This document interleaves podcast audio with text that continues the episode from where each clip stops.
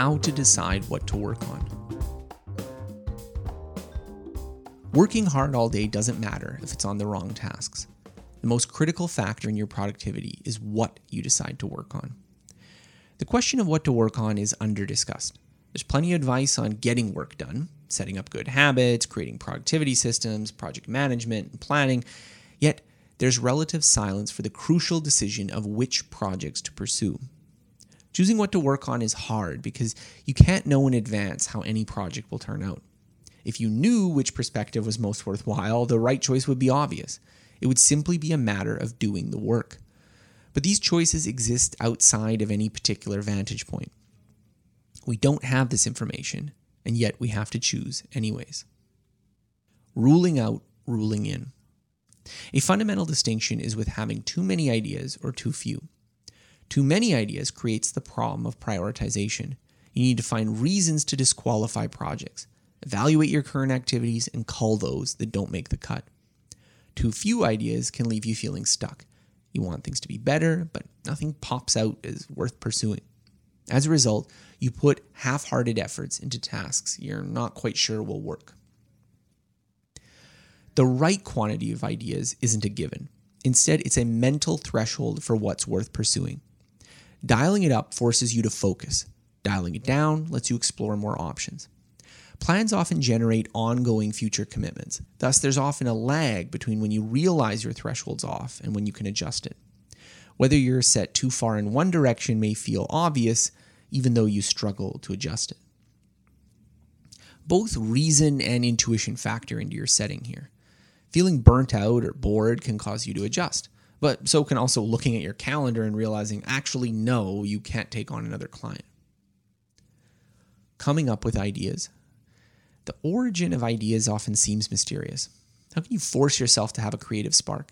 Except in practice, most ideas, even groundbreaking ones, tend to be derivative or incremental. Even ideas that look original usually start out as a permutation on something already existent. Given background and context, even the most radical suggestions look like incremental steps. This suggests that the best way to have better ideas is to expose yourself to more ideas. Which ideas? Well, the ones used by people who are accomplishing things in roughly the direction you'd like to go. Find people who are achieving the sorts of successes you'd like for yourself, and then ask what types of projects do they pursue. If you can extract the general idea behind these projects and why they worked, you'll narrow the space of possibilities considerably. Making the choice. A threshold for action is a crude way for filtering your projects. Advice to do less or do more misses the crux of the issue. Which efforts should you drop? Which ones should you undertake? Having adjusted your threshold and hopefully immersed yourself in a range of possible idea templates, you now need to cross over from a notion to a commitment. A commitment can come from either direction. You can lower your threshold for action, generate a new idea, and decide to pursue it, or you can tighten your standards and commit to focusing on a pursuit you're already engaged in. Either way, the decision remains. I find it useful to separate deciding from executing. The act of deciding needs to be realistic, perhaps even somewhat pessimistic. Executing that decision needs an almost irrational confidence and a headstrong spirit. Failure to separate the two tends to result in impulsive choices and irresolute action. For instance, the decision to start a business needs to be clear eyed about the risks, your plan, and your odds of success. However, once you start that business, you need to be zealously committed to doing everything you can to make it work. One way to help manage these two conflicting mental states is to separate them in time. Make a decision and don't let yourself change it for a month. The delay forces you to stop second guessing yourself when you need to work. The nearby off ramp helps you avoid worrying that you're committing indefinitely to a potentially ruinous choice. Finding a path and walking it. Much of life boils down to figuring out a path for yourself and then getting yourself to actually walk it. It's easy to dismiss either half of the problem.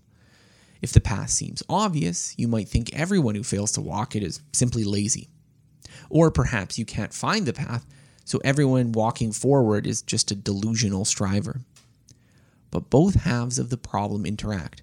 We often fail to stick to our plans because we're not confident in our chosen path and we fail to find paths forward because we don't try enough things to find our footing.